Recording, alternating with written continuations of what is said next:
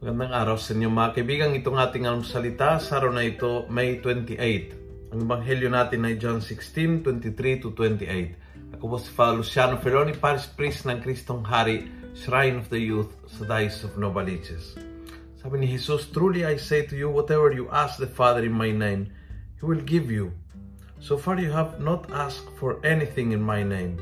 Ask and receive, that your joy may be full.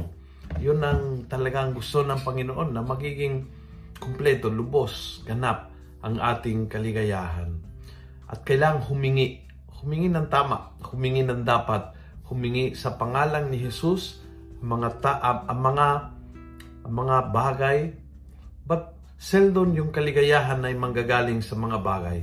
Usually ay ang mga attitudes, yung mga ugali nating yung mga relationships nating, yung mga uh, proteksyon at bendisyon sa mga tao, mahal natin, ang guidance sa buhay nating humingi ang mga bagay na ito at matagpuan ang malalim na kaligayahan ang Panginoon ay magbibigay.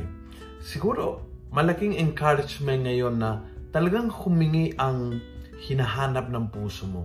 Kasi sabi ni Jesus, so far, You've asked nothing in my name. Wala kayong humingi. Minsan, kasi hinihingian siya ng mga bagay at hindi ng mga importanteng pangyayari, importanteng ugali, importanteng pagbabago ng pananaw. Minsan ang hinihingi ay puro mga bagay at yun ay parang, parang wala lang, parang nothing para sa Panginoon. Ask at ask yung talagang importante and you will find and you will find hindi lang yung hinihingi mo, kundi na ang iyong kaligayahan ay aapaw pa.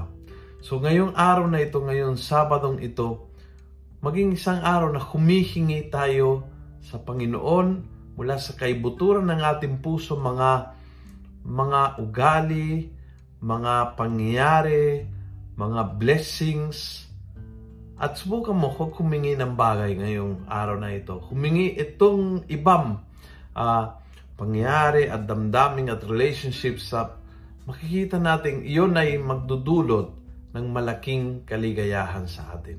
Naway ang Panginoon ay magbibigay sa atin ng malalim na joy para talagang maging masaya, masigla, makabuluhan ang buhay natin. At kung nagustuhan mo ang video ito, please pass it on.